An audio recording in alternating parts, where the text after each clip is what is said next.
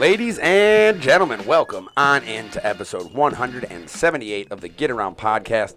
My name is Jake Adnib, hanging out in studio with the one and only James Cook. It is just the dangerous duo today. We have another dangerous duo coming in to join us later, though, for our interview. Traverse City West Wyatt Danilowicz and Traverse City Central's Josh Klug, a pair of Louisville bound baseball players from the Traverse City area, are going to join us, and the rivals will have a chance to chat with us before they head into baseball districts. So we're going to have a two on two interview there. That's going to be really exciting later on in the episode. We have a lot of stuff to go through today with the Record Eagle John Lober honor roll meet a couple of the big soccer district games. We had a few really big baseball and softball matchups in the last week or so. This is kind of like the thick of it, James. We're right here where golf playoffs are starting, baseball and softball are starting. We're in the middle of lacrosse. We're in the middle of soccer. Track state finals are this weekend. It's just like it's nuts. So Yeah, I think the last two weekends and this weekend coming up are like the three busiest of the year.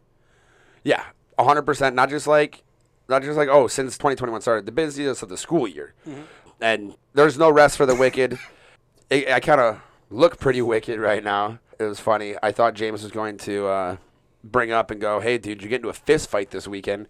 I walked into the office today. I got bandages all over my face, and both of my eyes are slowly turning black, and my nose is swollen, and it kind of looks like I got into a fight with Jake Paul or something. And you know, I came out on the good side of that, except I didn't sign a multi-million dollar contract to start off with.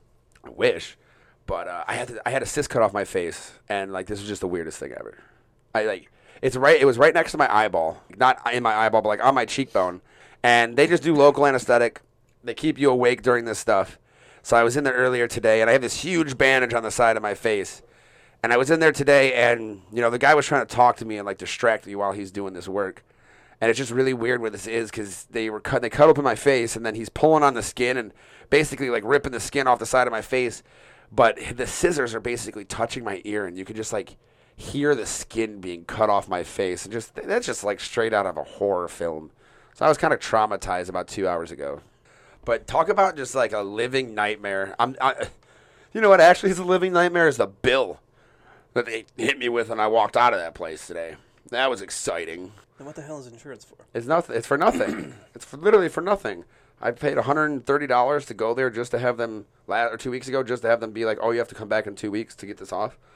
So I mean, dude, it cost me like a thousand dollars to get this taken off my face, cash, not including whatever insurance is And the reason they wouldn't do it two weeks ago was because of your insurance, but your insurance didn't cover anything. well, no, no, no. The insurance just has to accept that it's not covered. Basically, is what I'm catching here. Yeah. So Dumb.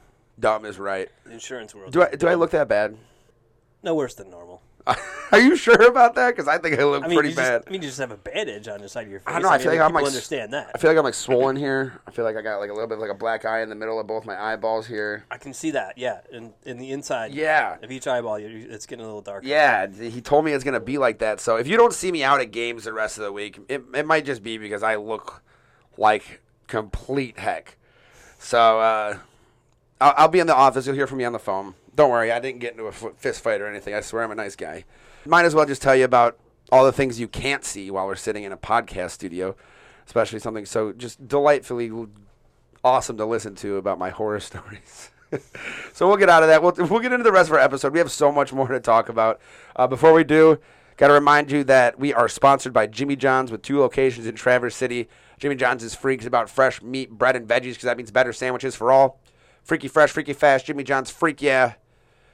We didn't quite preview everything that we have coming in the episode, but you know what? We'll leave it up to the mystery. Let's go ahead, and put our finger on the heartbeat of the sports world, and get into the pulse. There's a lot of stuff to talk about here. Like we said, this is the busiest couple weeks of sports, and not only the busiest, but the most important couple weeks of the spring season. Uh, some of the biggest track meets, some of the biggest games in districts, where basically, you know, more than half of our local teams are going to be playing each other and, and fighting it out and eliminating each other from the playoffs. And I have to start off with what you know we have to consider the biggest deal here at the Record Eagle, and that was the track meet. That is our namesake, along with John Lober's the Record Eagle John Lober Honor Roll Track Meet, the biggest and the best uh, for the best of the best in the area. Here before state finals just happened at Traverse City Central on Tuesday. Pretty sure all of our lovely Audible viewers are pretty familiar with that track meet. Its 47th rendition went off, and I mean, what a year! all all year long. I think you've heard this from track coaches too. And tell me if I'm wrong. I've had at least six or eight different track coaches from different boys and girls teams tell me, "Wow, like we're doing so well this year, but we really, really thought that last year was going to be our best year ever, and now they're coming out and these teams are absolutely destroying competition left and right, breaking records. I mean, have you heard that over and over again? Yeah, just a lot. I mean, and then we had the MITCA finals too, and and that's only for the top ten in each division. And we had what eight teams there? Yeah, Out eight out of forty. Eight out of forty, I think, were from Traverse City, our, our coverage area. Twenty percent almost. You know, I mean, everywhere from Or that is twenty percent. Yeah. from Cadillac to Traverse City, Kingsley, Benzie, and Manistee Catholic. It's been a good year for track and field. I can tell you that much.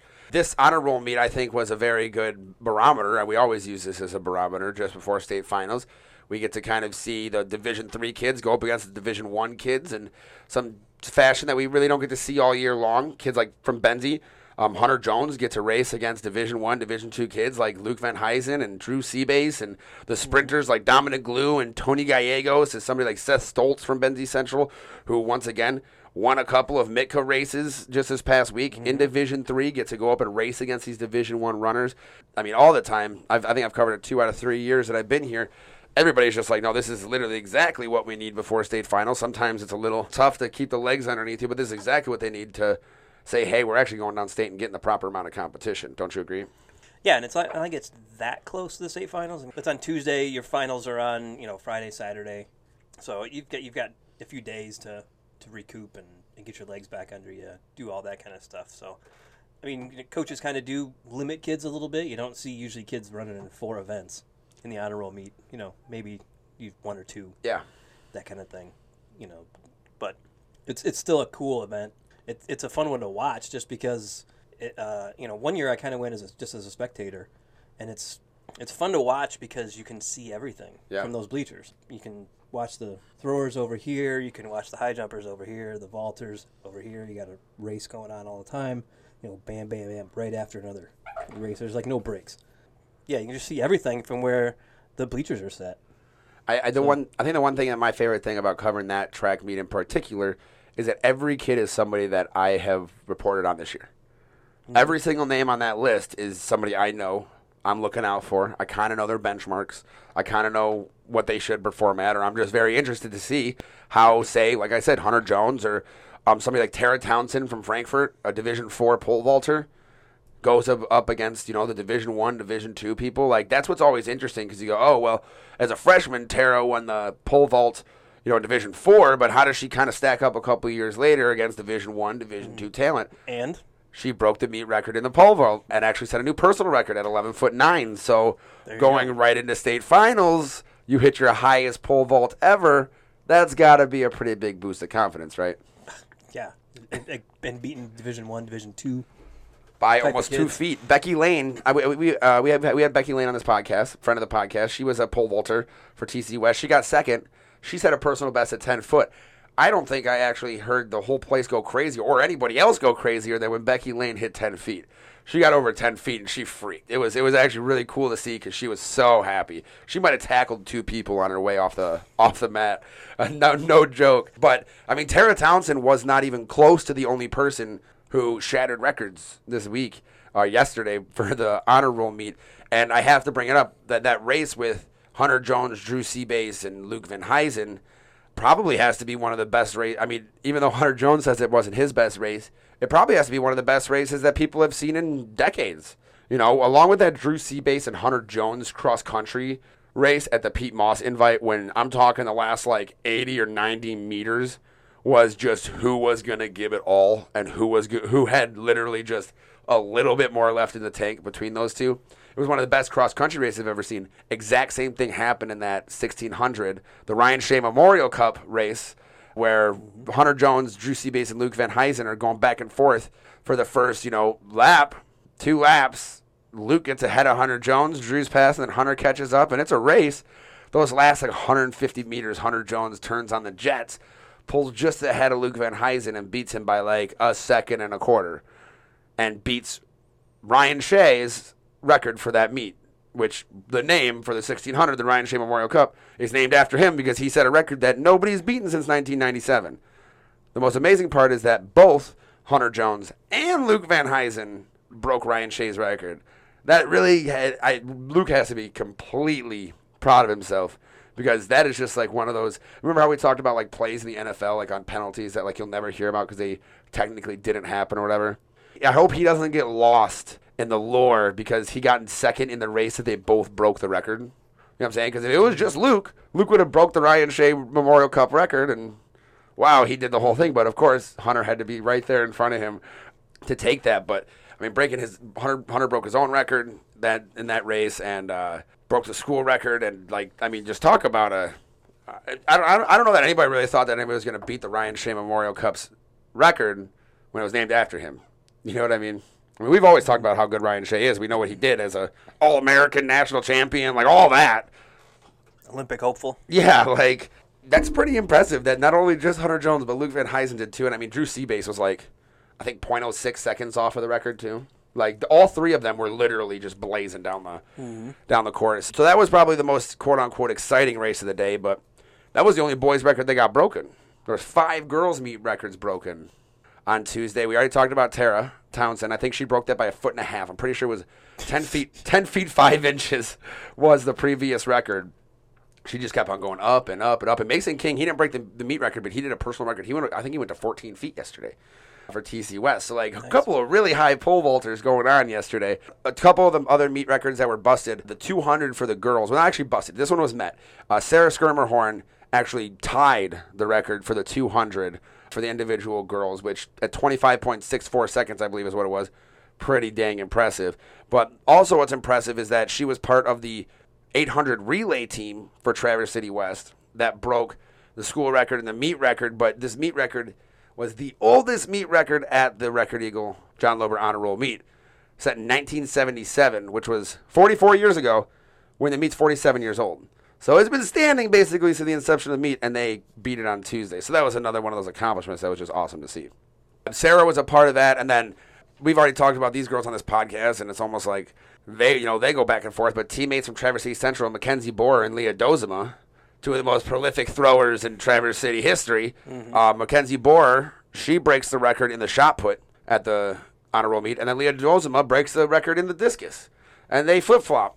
That was pretty cool, and that, if that doesn't say that like girls track, especially in particular, has been really good with with TC West, TC Central this season, I don't know what does.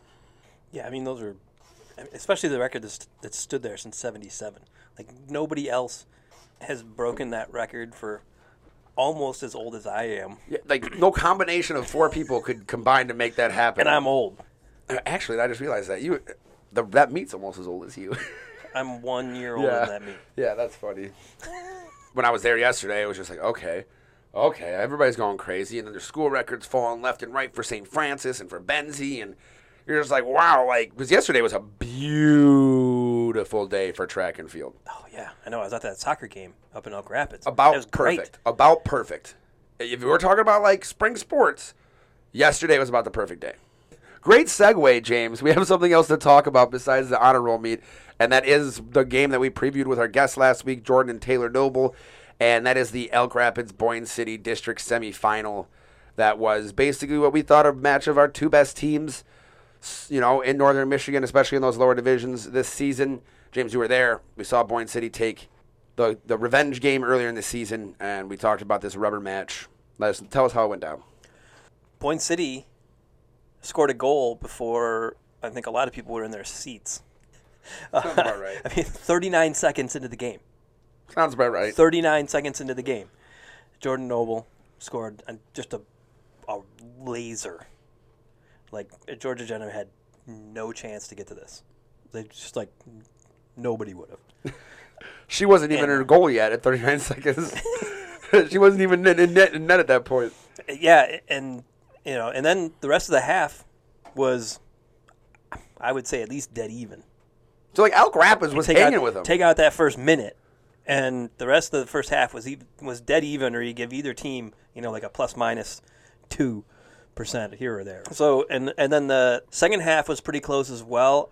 Boyne City busted through and got that second goal to go up two nothing, and then kind of, I guess you would call the maybe one of the plays of the game aside from that first minute goal that kind of set the tone a little bit for Boyne. But Taylor Noble gets breaks free on a on a pass from her sister, which they were guests last week. And Yeah, we were we talking talked about them passing to each other. Yeah, go find out how that happens on last week episode. Yeah, uh, she breaks through on a, a pass from her sister, and and Georgia Genema, Elk Rapids goalie, I think she she hesitated for a second and then was like, "I'm gonna go get this," and charges out of the box to go to go stop her. And uh, the ball got a little bit ahead of her after after after a touch and everything like that, and they both go after the ball and just run into each other at full steam. Oh.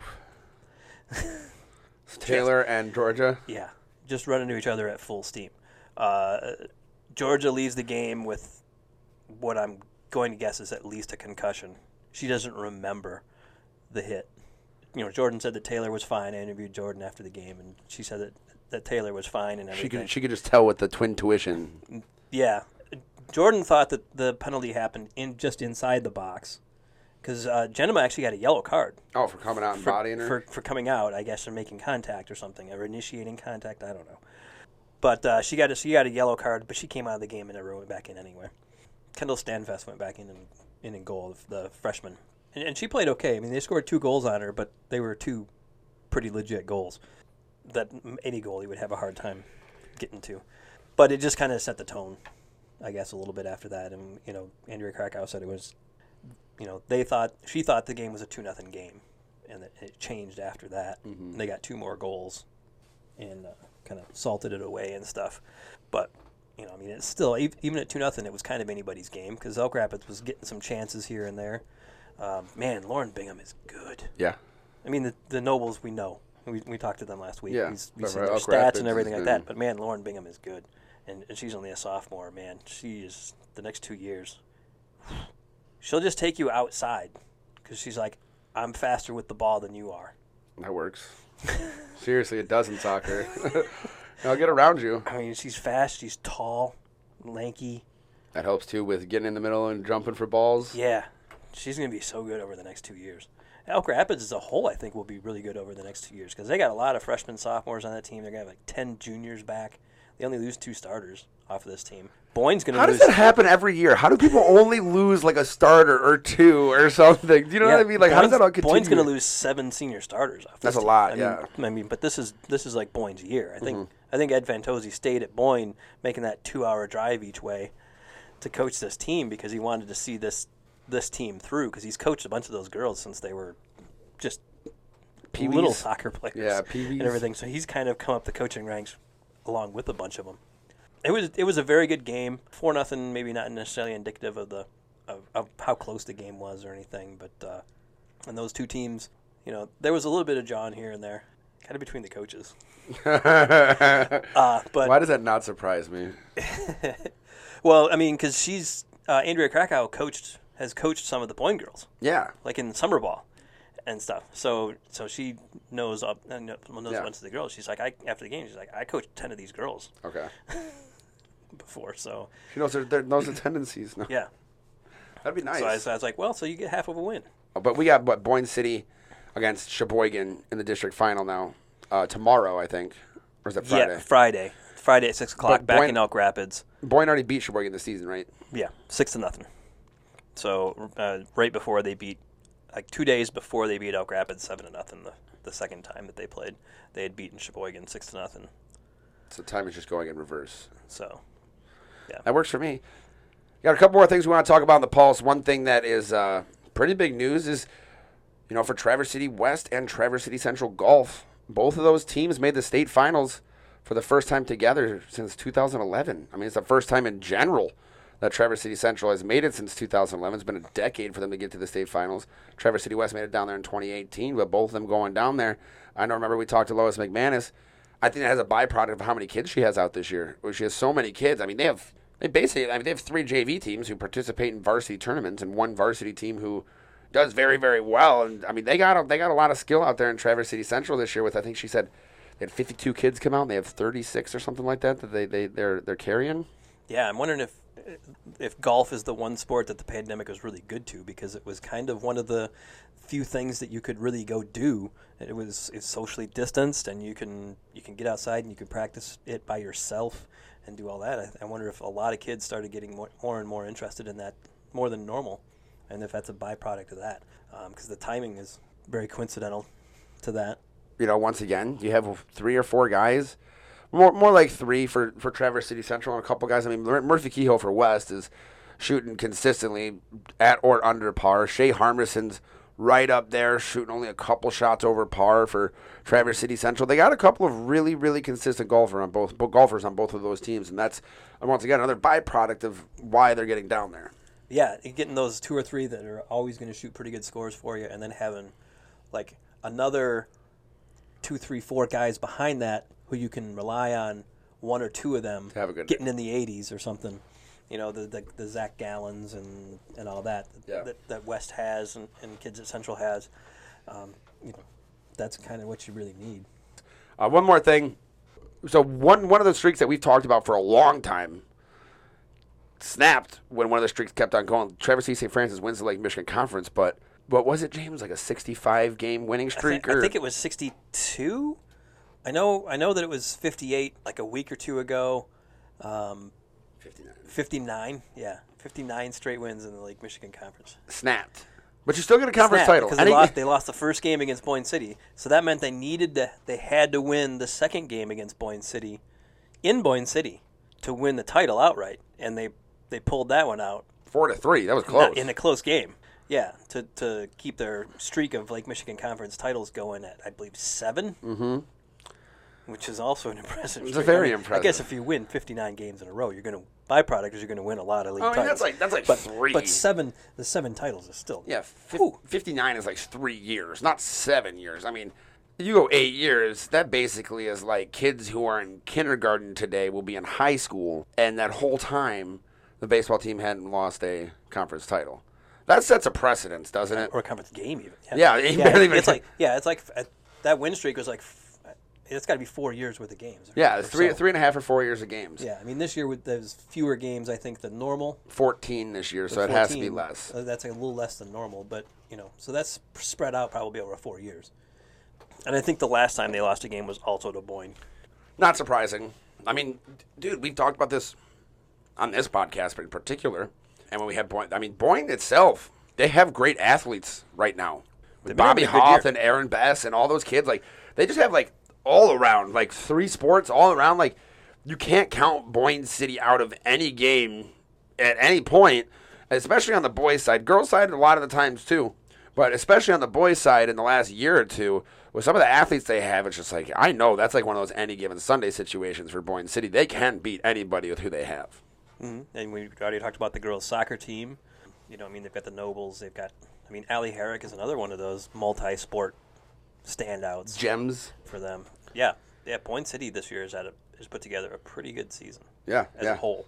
So, with that Lake Michigan Conference snapped, we have wrapped up the pulse, and we are going to dive into our interview with baseball players Wyatt Danilowicz from Traverse City West and Josh Klug from Traverse City Central. Let's go ahead and give a listen to that now.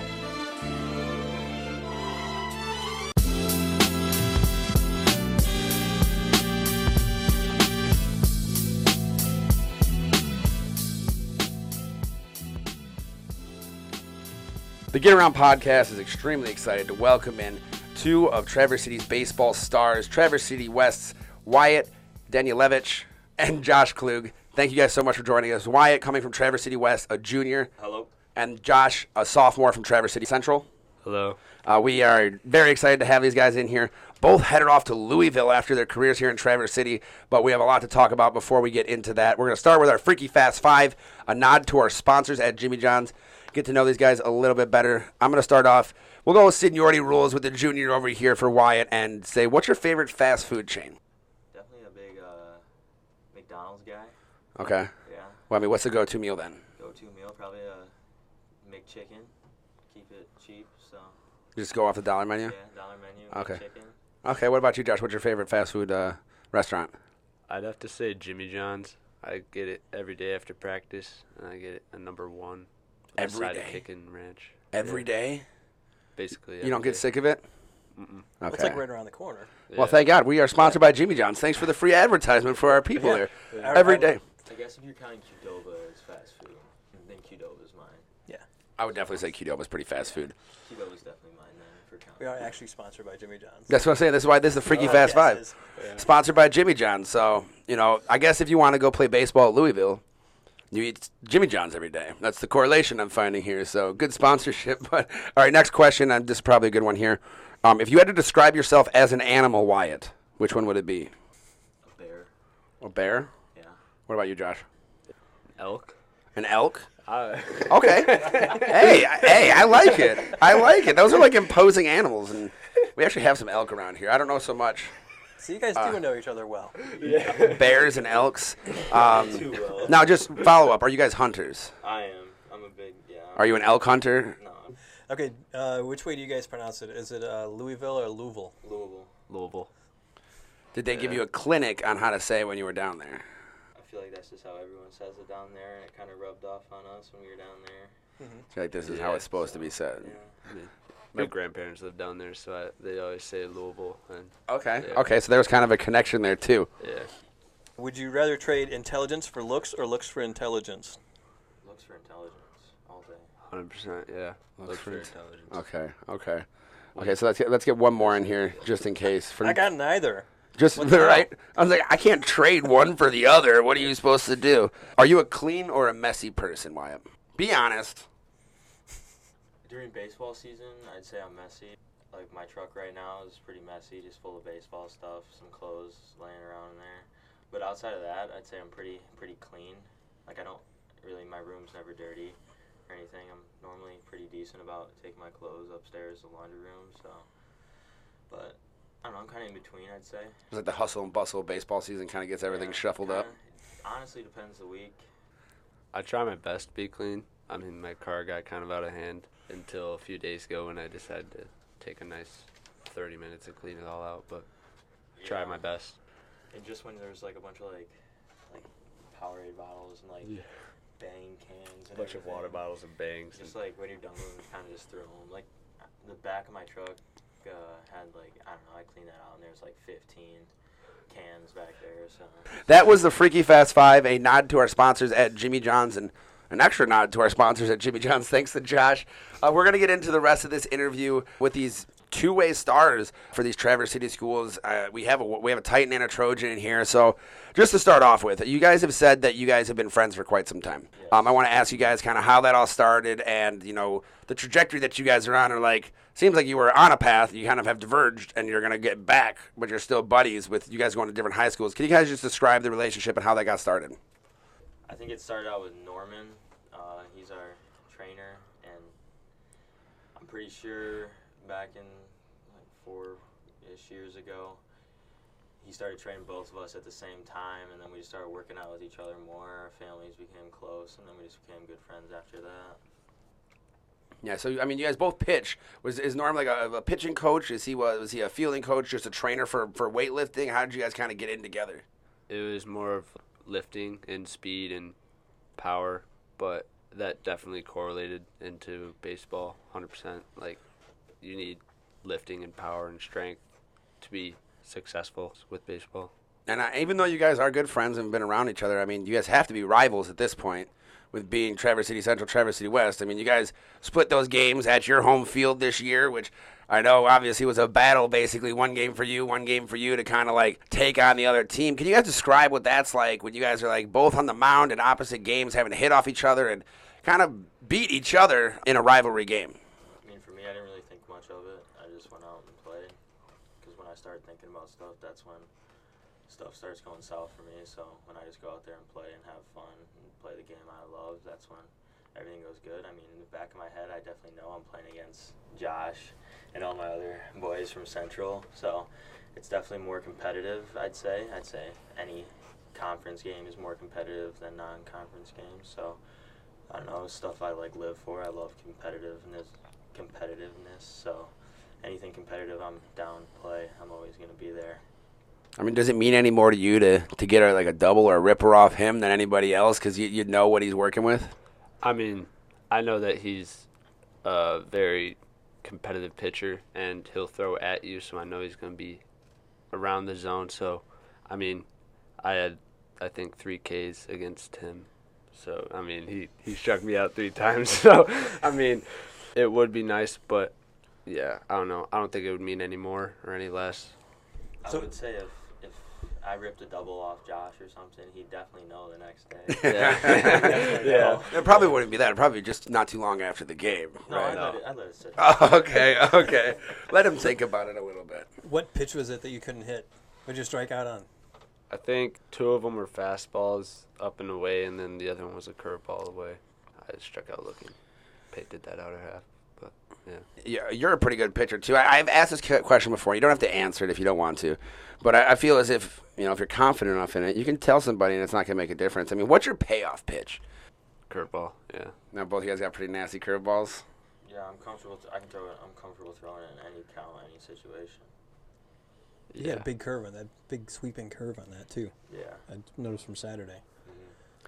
So how hard is it to add another pitch to your arsenal as you grow um, and work on certain ones to get get them honed in? But I know obviously they usually try to bring you up, but in the high school realm, they usually try to make you focus on a couple. You're really good at what you're doing, but I know that you guys are probably playing around. I know when I was I was a catcher in high school, and I don't think I ever had a pitcher who wasn't trying to throw a a split finger or a circle change or something to try to work it out. How hard is it to kind of add a pitch, and is there anyone that you wish you had in your arsenal?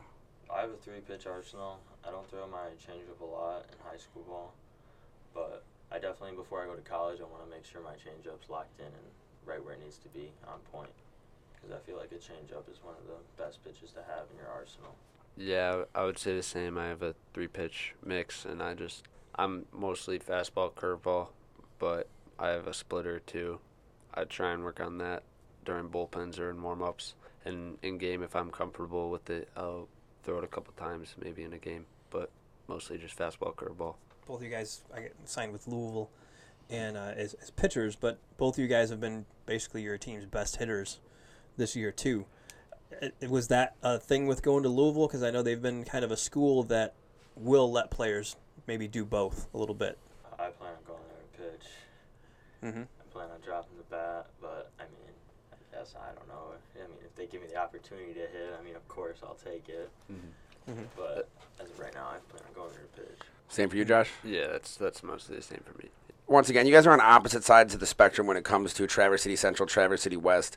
And I mean, the rivalry across schools in general is, is pretty big. But I think you said, you know, you got a lot of buddies on Central. And Oh, it- yeah. I mean, does that, does that have to do with travel ball and how much you've done? I mean, what, what is the actual, what's the relationship between your guys' baseball teams right now? And how, how friendly competitive is it? Well, no, I'd say it's a pretty. I mean, a lot of there's a lot of kids on Central that are friends with kids at West. I know we all work out. Most of us, I mean, handful at Central and a handful at West on the baseball teams. We work out together and hit and everything in the winter time. So, kind of just brings us together. I mean, we're definitely. I don't think any of us are gonna hold a grudge against what school you go to. I mean, if you're friends, you're friends, and then. I mean, of course, when you're on the baseball field, you're not friends, but as soon as it's over, you're back to being friends. So, A lot of baseball players have really weird superstitions. I mean, if it's a necklace or something like that. I mean, do you guys have any weird superstitions when you're on the mound? Because I know pitchers in particular are usually pretty particular about their routine, you know, with their stretch, with their windup, or whatever. Is there any superstition or any particular thing you have to do when you're on the mound in order to stay in the groove? I got two things. Well, one I kind of broke this year was I've never pitched a game before because this was my first high school season. I never pitched a game without my necklace on, and that's always just been like I feel like my like thing. I've always had it on, and then I hate new like brand new balls. Like they're always like give them a pearl, and no, I like the more beat up the ball, the better it is to me. Okay, okay. Yeah, I'd say that like before the game, like if they toss me a pearl, I'll just get some dirt in my hand, and rub it off, rub Yeah, it off, literally just- make sure it's not new. I, I just can't stand it. Mm-hmm. Way too slippery. Throw it on the fence, scuff it up, like Really beat some it. like cuts in there or whatever. You gotta. I don't Gotta know, get the tail somehow. Yeah. Say, you got you got you got to get some kind of cut out of that baseball. Uh-huh. yeah. Let me. So you say you don't like pearls. Then, if you make it to the majors, how do you manage that? Because they use, I think, like 130 balls a game Yeah. or something like that. They don't use the same ball more than like once. Well, I feel like with major league balls, they the laces are way shorter, so I feel like that might help. Cause It'll help I mean, already? I'm not a yeah, like I'm not a big fan of the tall laces, so I can't wait for those balls to go away. Yeah, I know that college uses shorter laces too, so that'll be very nice to get shorter laces. Josh, about about a month ago, I think it was. Uh, I think Doug Lee runs the strength and conditioning Twitter account. Posted a photo of you from like 2015, Yeah. and then a photo of you photo of you now, and said like, "This is hope for middle skinny middle school kids." yeah. Yeah. what did you think about that? I mean, I thought it was pretty pretty true because I I wasn't always like the biggest kid. I'd say I'd say I'd always be like pretty average. I laughed. I had a laugh about it. All my friends saw it. and It was funny. It was funny to joke about. You know. Yeah. I, I mean, but Mhm. but to see that as use for motivation for the rest of your school, the rest of the kids, you know, I mean, is that something that when, when you look back at it, I, I mean, you guys talk about with a personal trainer four or five years ago. I mean, uh, you're 17 or Yeah, or 17, 16, yeah, sixteen. 16. So I mean, you're talking about when you guys were 11, 12 years old doing strength and speed work. What do you think that did for you guys as young baseball players or just young athletes in general to start that young in a, you know, a very regimented this is what we want to get done type of deal? Definitely gave me the work ethic, taught me a work ethic, and the work ethic I have today. I used to be a chunkier kid, not gonna lie. Like I could almost say like I was borderline like fat a couple years ago. So I don't know. That's really just just been the work ethic and everything, and just knowing that someone someone's out there doing something better than you just always makes me upset. Like I want to be the best in everything I do. My high school coach, Coach Judge, he said he told me my freshman year never cheat the man in the mirror, which is like yourself. So that's always been in my mind ever since he told me that. So you guys were kind of opposite spectrums. You went from skinny to like big, and you went from like big to like skinnier. And just had to like you guys had to like shape yourselves mm-hmm. in completely opposite ways. I mean, what what about for you? What do you think? What do you think that early stage developmental work did for you? I just think it taught me work ethic because I know like at the beginning I didn't really have that work ethic that I have now. I'd say it definitely taught me that, and I just wanted to get bigger so I could be better at what I do because I'm always trying to improve myself and my team to be better. I mean, you've been playing baseball for a long time. How much do you think that size has helped you um, with pitching and with hitting? I know uh, when you see like somebody like Aaron Judge or something Yeah. walk up to the batter's box, you're like, oh my God, this guy's just going to crush the ball. I mean, have you seen a correlation with the size difference from when you were playing then and now in the actual, uh, you know, result?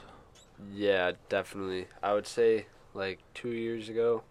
I mean, I had an arm surgery for baseball. I broke my it's one of the one of the bones. I, don't know. And like your elbow, though? Yeah, it, it's that one right there. Okay. I broke that sliding back to a base, and I kept throwing, and it broke it all the way off. But I know that I feel like I came back way stronger and throwing harder then than I did before that. I don't know. I guess I just didn't really have much of a work ethic before that. So you kind of had to like you like have to I- work back from this, and that's kind of what put you on the level where you are because you know what you had to do to get back from that. Yeah, I would I would say that's probably a big reason. Yeah. Well, why you had to work come back from an injury too, right? You had Yeah, my knee freshman surgery. year. Uh huh. Yeah. I had knee surgery my freshman year, and that was a major hit on me. took a toll on me because I made varsity as a freshman, and then I was told I had to have knee surgery. So that really hit me, but I came back stronger, throwing harder, faster, and everything. So it definitely humbled me and made me uh, work even harder. And I know it's not something like you you would ever wish on yourself or anybody else, but it seems like kind of a common thread with you guys at least, and I'm sure I've heard this from a lot of professional and other college athletes that you know that type of reality check is really something that that really resonates with athletes when you're doing something that you love. Would you guys agree that like time away from the sport is almost the the biggest like fire underneath because I mean, you, you, like you said, you're a junior. You're playing your first high school season Yeah. right now. I mean, that that's Uh-huh. two years off of spring baseball. Really, you know, all last year was kind of crazy, and then obviously everybody basically had their entire year taken away last year. Yeah. What what does time away from something that you love do for you when you get back? I feel like every athlete knows the pain of it. Like if they've ever done gone through it. I mean, of course, like you get you're there supporting your boys, but there's always that like, oh man, that should be me out there like playing, competing with everything. So, I mean, you try to stay as positive as you can, but like in the back of your head, you just want to play, and I feel like that just fires you to get better, like healthier sooner. Now, one thing we haven't really talked about yet is the the the impending you know games that are coming up this week, which you know this Friday you guys start baseball districts. Traverse City Central, you guys will be playing you know Mount Pleasant. You guys will be taking on Alpena in that first round, and then possibly being able to meet in that district final. I'm sure. You know, not positive, but I'm pretty sure that your coaches in a district final would put you guys on the mound against each other to kind of like see how that would go. I just want to know what you guys are thinking about the potential of the playoffs and how you guys are setting your goals and what you guys want to do as a team to kind of make it out of this next round when, you know, we're sitting in front of two guys, you know, only one can survive. I know that in practice we've all been like laser focused. Like I know some of the seniors have been getting on the guys have, about being laser focused, and I know that we're gonna try and bring our best game to play baseball, the sport that we love, and hopefully get some wins. Yeah, for us, we're just gonna. We've been practicing hard. We're just gonna go out there and do our thing. Hopefully, we've been practicing a lot on our defense. I know we've made some. Everyone, we've had some errors that have cost us games, so we were really gonna tone that up. Just go out there and play our best baseball, have fun, and then hopefully come out with the district trophy. So, I mean, that's the end goal. I mean, does it excite you guys at all to maybe think about the possibility of having like a, a pitcher's duel in a district final? Yeah. I love Yeah. It. As competitive as it gets, right there. Yeah, I would I would love that. It's competitive baseball game that we love. So who's got the f- tougher first round matchup? You guys with Mount Pleasant or you guys with Alpena? I'd probably Mount Pleasant. I don't know. I know that they're I know that they're a really good team. I think that we we're also a really good team, and I think that we'll be able to get a win out of it. I think, I mean, Alpena's a very good team. I feel like we're a very good team. I feel like if we play our baseball and don't stoop down to anyone else's level, we can beat anyone we put our mind to it. So if we play our baseball and play good and have each other's backs, I feel like there's no reason why we should not win. Josh, you had a couple older brothers that played college ball. Yeah. How how has that uh, impacted you as far as uh, has it kind of been pressure to live up to what they've done, or has, have they kind of helped you along the way as far as you know this is what you got to do and this is what what's going to happen and how, all that? Mm, Uh, yeah, I would say that having two brothers in college and having my oldest brother still there with me, he's been around Wyatt and I for Yeah. multiple years. Paul, he definitely helped. Um, my brothers that played in college, they they always just used to talk about the experience and what you need to do to get to that level, and it definitely pushed me and drove me to be what I am and work as hard as I can. Even when they dressed you up in goalie gear when you were a kid. And, yeah, yeah, yeah. I remember. When Paul's been there through it all, like I got a good relationship with Paul. Mhm. Like we're good. I'd say we're we're really close. So I mean, he's helped both of us through a bunch of stuff. So we love Paul. Yeah, yeah, for sure. He's he's been he's been there for a lot, and Now, you guys both going off to Louisville. I just want, I mean, we kind of had, we, we talked to the Noble sisters last week who are going to the same school, and I know you guys are friends, and not, not quite brothers, you know, sisters, but like, did it have any, like, any rub off on either one of you guys why you went there? Like, was it like, oh, came to town to see one of you guys, saw the other one, you guys were at the same camp? How did, how did you guys end up being friends, working out together, you know, being stars in Traverse City, and both end up at the same Division One school somewhere else, way across the country. I'd say Billy Peterson hooked us up with Louisville. yeah, both of us. He's the head director at Diamonds downstate. And then, I mean, me and Joshy, we've always been talking about playing D1 baseball. And then when I committed to the University of Louisville, like I went down there to the camp and like visited it and loved it, loved the coaches, loved the atmosphere, loved the field, everything about it. Like that's where I wanted to call home. I told Joshy about it, and he was always like, "All right, but then he's like, he's like, "I'm gonna work my butt off to like be able to do it too," because and then we've talked about playing ball with each other at the next level for a long time. So, and then you went down and did your thing. yeah. I would say when Wyatt committed, that like actually gave me the drive for sure to get as good as I am now to be able to commit to Louisville, and I know like he went down to a camp and pitched in front of the coaches, but I was like basically all online. I went down just to like visit the campus and watch a practice, but I never got to like show them like what I could do. I did it all online, and it was just all virtual, I guess. A little bit, little bit different, but they still were Yeah. able to like evaluate you that way. You just haven't technically had like an in-person combine type deal or whatever. Just throwing, No. like a com- they're throwing like bullpen, showing them videos type thing. That was just because of COVID. Yeah, that's yeah, it. yeah, It was just it was just because of that. But I know for a fact that Billy Peterson really hooked us up. Well, I know for a fact when Josh committed, I started tearing up in happiness. 'cause Yeah. That's like a dream come true. Awesome. So, so how much do you plan on uh, bugging him when he gets off to Louisville about the experience for a whole year while you're still stuck at Traverse City Central? oh, I'm gonna be like, I'm gonna be blowing up his phone every day. I'm gonna be like, yo, yo, yo, how's it going? yeah, What, They what you doing? start telling everybody about me. Get them all prepared. Josh is coming to campus. Huh? I, I can see it. Well, alrighty, guys. Uh, Josh and Wyatt, thank you guys so much for coming in here tonight and uh, taking a little bit of time with us. It was great to get to know each one of you. Uh, we wish you guys both the best of luck in districts. Obviously, I mean, we hope to see you guys face off in a district final because we'd be just as excited about it as you guys. But uh, good luck the rest of the season, the rest of your guys' high school careers, and down in Louisville. Sweet. Thank Thank, you. you for having us. Thank you.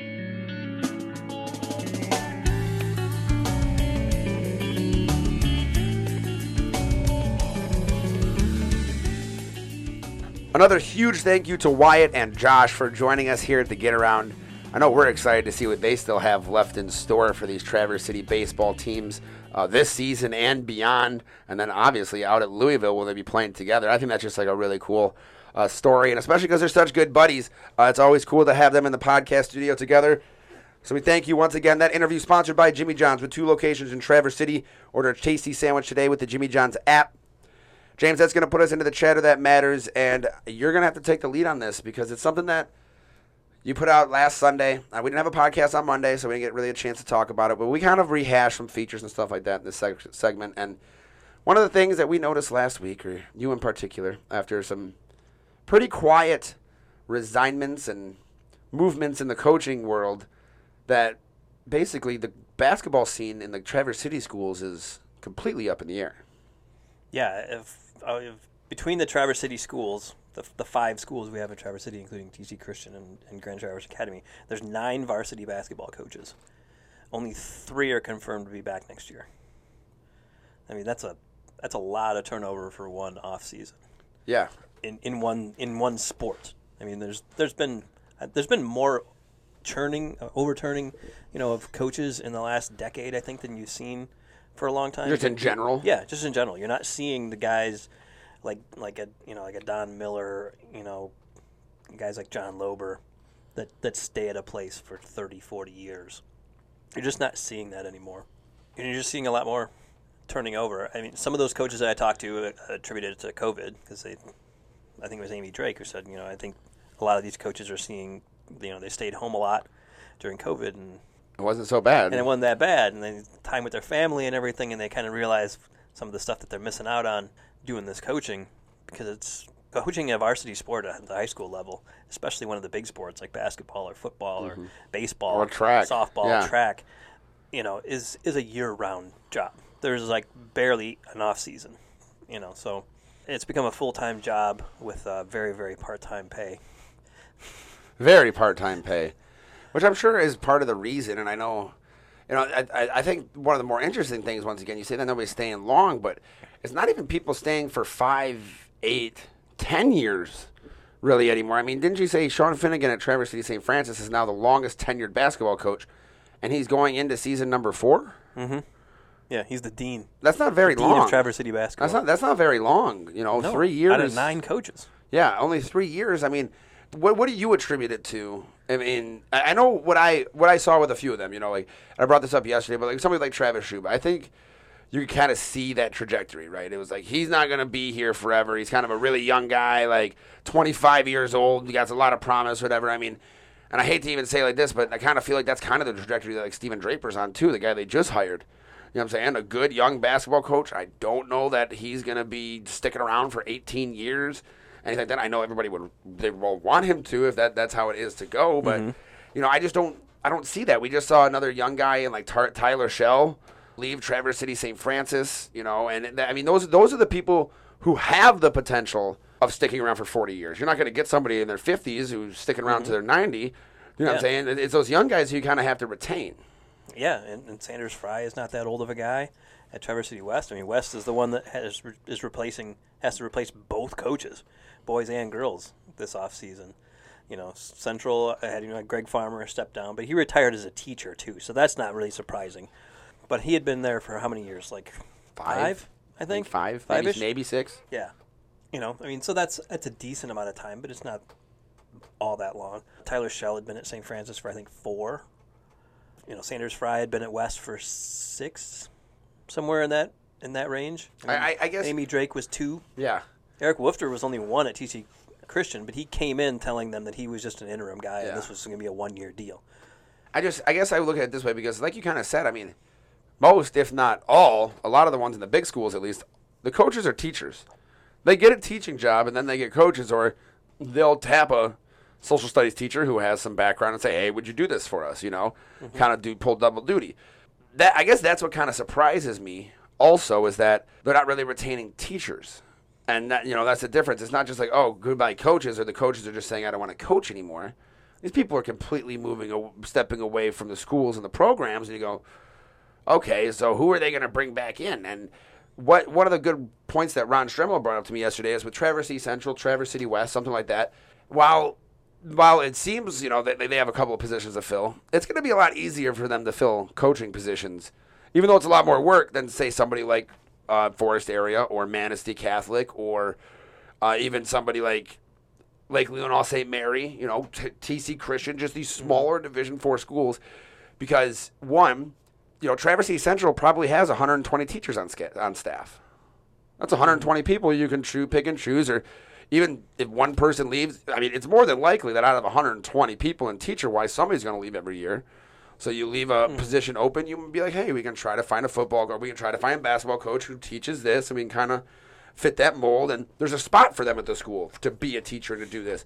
Yeah, that's true. But when it comes, But you're also, if you're doing that, then you're kind of limiting yourself to only being able to hire a coach that teaches that subject. Yeah, but I'm not. I'm just saying it's not. Not trying to limit. I'm just saying. But that's Yeah. my point. Is that in, a school of 120, I'm, I'm just saying one. There's probably about a handful, 15 teachers a year who are cycling in and out or whatever. Yeah, There's I think probably it's, kind of, it's kind of a byproduct of, of teachers moving. Exactly. It- I mean, because people are moving on as teachers as much as the coaches, and uh, some of the teachers are coaches. Yeah, So that's exactly. So they're mo- going to most of the teachers are coaches, and that's one of the things that I was talking about with smaller schools. That's really hard. Is that when you have a staff of ninety or 100 co- teachers, and 10 of them leave, that gives you an opportunity to fill 10 spots to kind of like Mm-hmm. figure that out. When you're somebody like Ron Ron Strummer he's like when you're somebody with Forest Area who has 14 teachers on staff, every teacher Yeah. is basically ha- has to coach two teams or it's not going to work. And then you have to go into the community, which is already small.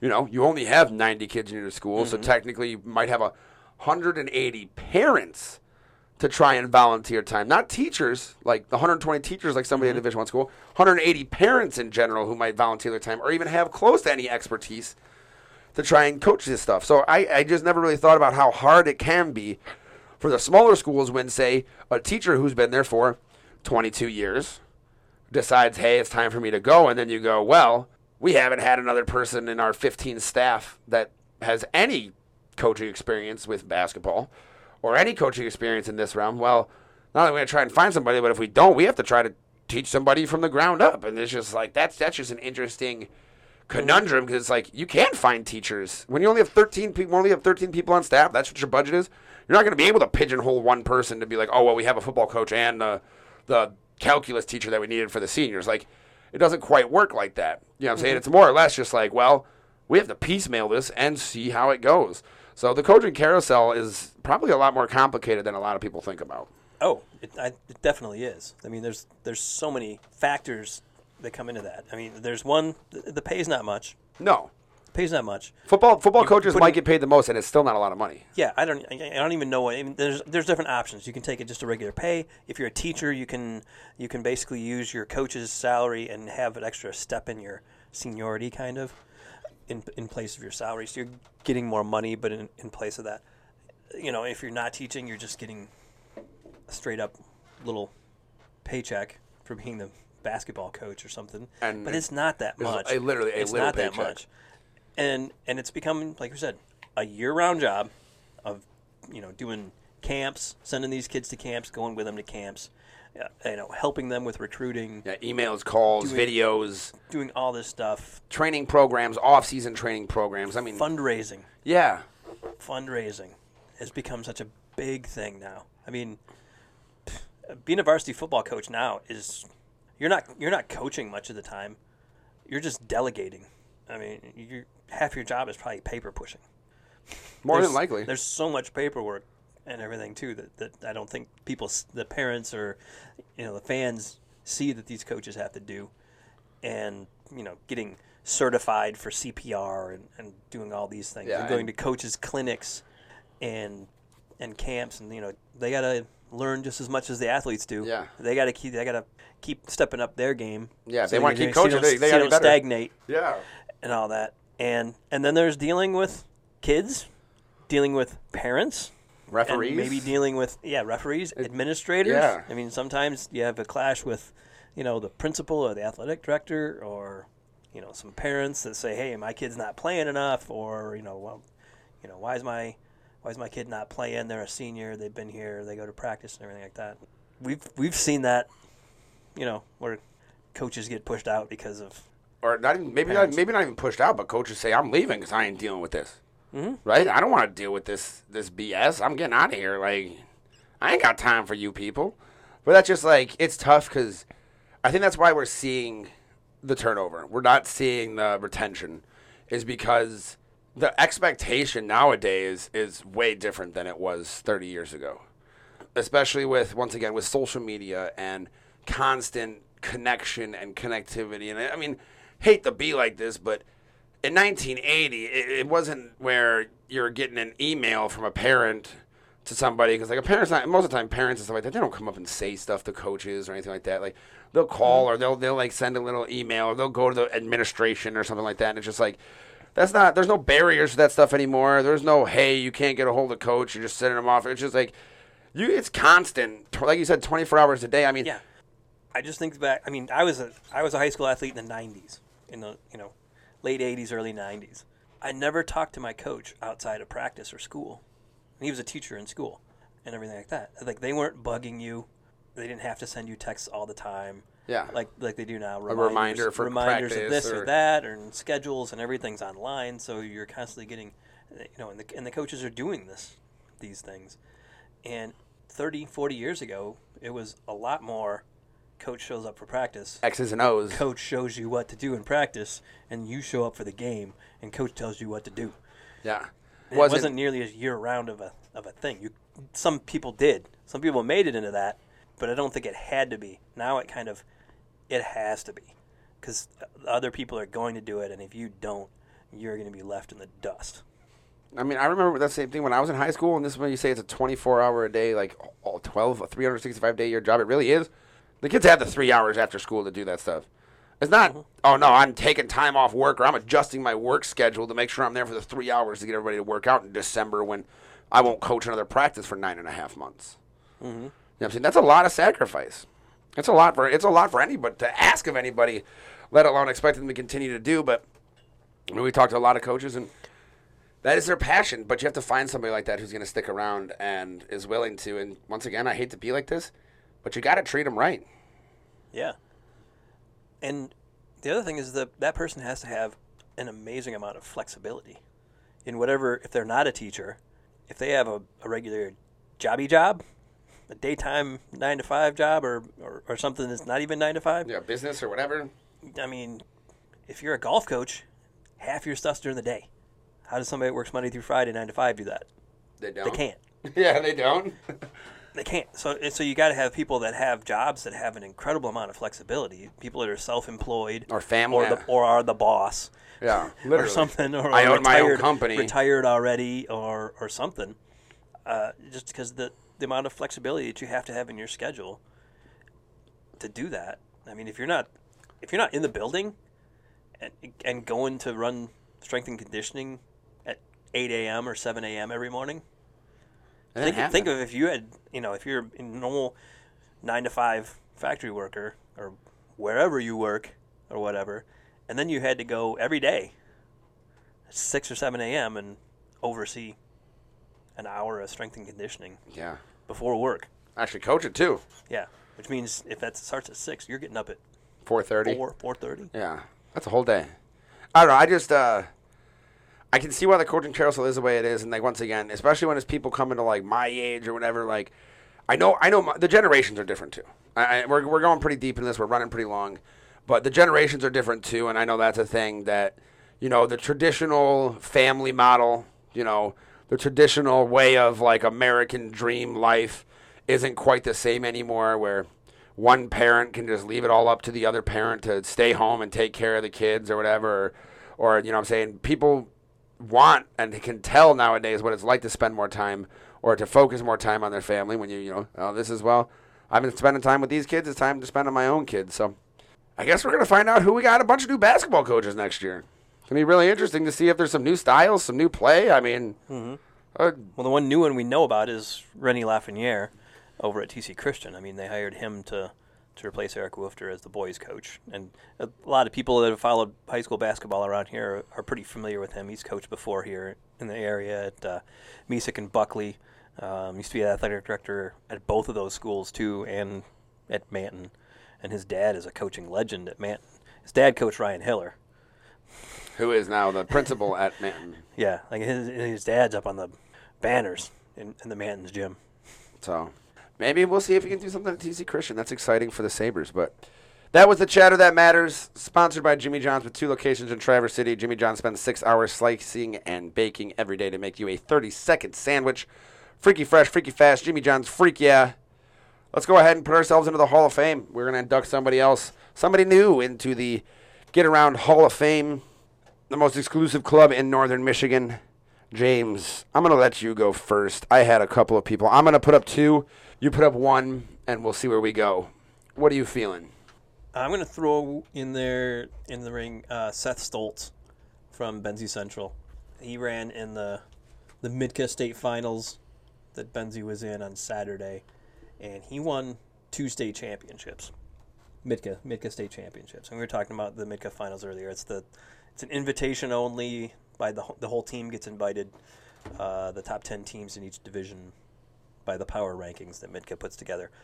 Um, and he won both the 100 and the 200 meter uh, championships. Uh, the 111.8, 11.08 seconds, and the 223.11 seconds. That's good. That's good. I saw him run against a lot of the good, the best runners in the area on Tuesday at the uh, honor roll meet. Once again, we're talking about Division three kids going against Division one kids. Very, very admirable effort from Seth in the past week. I got a couple of those. One of those kids at the meet was Traverse City West's Sara Schermerhorn. She was part of two meet records at the Record Eagle John Lober Honor Roll meet. She tied that record in the 200 and was part of the 800 relay that broke the oldest record at the meet, set back in 1977. Definitely a very, very exciting day for Sarah. And talk about some speed on a day that was beautiful. And the other one is going to be the TC Tritons rowing team. Well, not the team, but their women's varsity four boat of Isabel Ballman, Abby Rockwood, Megan Lautner, Emma Ellis, and the coxswain Samantha Toma. They won the state championship not last weekend, but the weekend before. Just we found out about this after our podcast last week, so it's still valid in our podcast world. But uh, not this past week, but the week before, won that women's varsity four by a pretty good margin. Yeah, down in Grand Rapids a couple of weeks ago, that was the best finish, best finishing boat in t- in program history, and the team itself finished as second place as runner up. Their best finish ever as a team, uh, with seven of eight boats making it to the finals, and all seven of those boats finishing inside of the top five. Yeah, pretty impressive season. I mean, and you know, rowing's been around for a little bit. I think longer than people think it has been here. You know, as, as a club sport and, and kind of a varsity sport now. For them to win the to break through and win the first state championship and then finish second as a team is a, a pretty big deal. So we got to vote. I mean, state champions usually get an automatic bid, and while these other guys, I mean, Seth Stoltz technically some state championships in uh, MITCA, and Tritons. I mean, that's a state championship as well. I mean, Sara, on the other hand, once again had a couple of good meet records, but do we have to put the the boat and Seth in there? I think we should put at least the boat. I think it's I think maybe Steph too. Yeah, I mean, it's usually, it's pretty much a precedent that we've set. So it sounds like the TC Tritons women's varsity four boat of Isabel Bauman, Abby Rockwood, Megan Lautner, Emma Ellis, and Samantha Toma, along with Benzie Central 100 and 200. So, Sprinter, Seth Stoltz, you are the latest inductees into the Get Around Hall of Fame. Congratulations. You are welcome into the club. We got one more segment, and that is our trifecta. And we had we got to do something a little fun last week after our podcast, and we got to go over to Turtle Creek Stadium and try Pit Spitter's new menu. And James and I did a Facebook Live. I don't know if anybody saw that. You can go back to our Facebook and watch that if you'd like.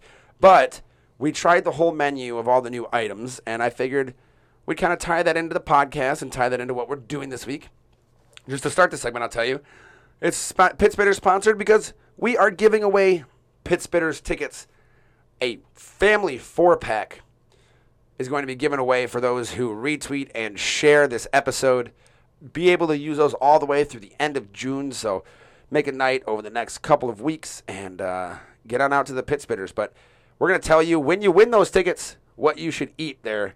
James, we tried, I think it was eight different menu items that they put up this past uh, week. What was your favorite, and which one do you recommend for our listeners to try out when they go see the Pit Spitters this season? I think the first thing would be the turkey leg. But that, I mean that that seems it's probably not going to be cheap. Probably 15 bucks. Yeah, but man, That's, that's a turkey leg. man, and who doesn't want to just walk around with a turkey leg in their hand? Feel like a barbarian. It's a Renaissance festival feel. And it's going to be a limited edition item. They're only going to do like so many per game, so you got to like get there early and be one of the and order it early.